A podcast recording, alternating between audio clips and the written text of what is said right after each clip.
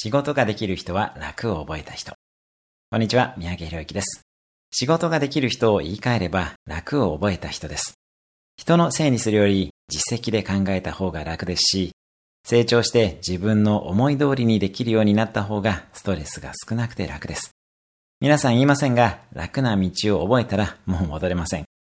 経営者から社員になった人をあまり私も知りません。それが答えかもしれません。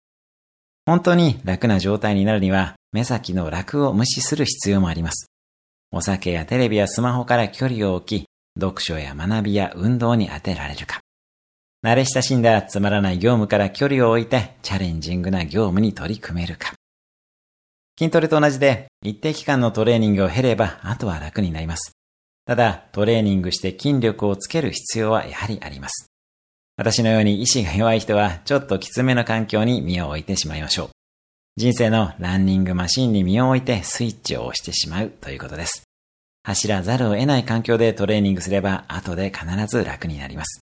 そしてトレーニングもやはり楽しいのが最強です。楽しいものは楽にできます。きついけど楽しいことに取り組んでいきましょう。以上です。それではまた。毎日1分で人生は変わる三宅宏之でした。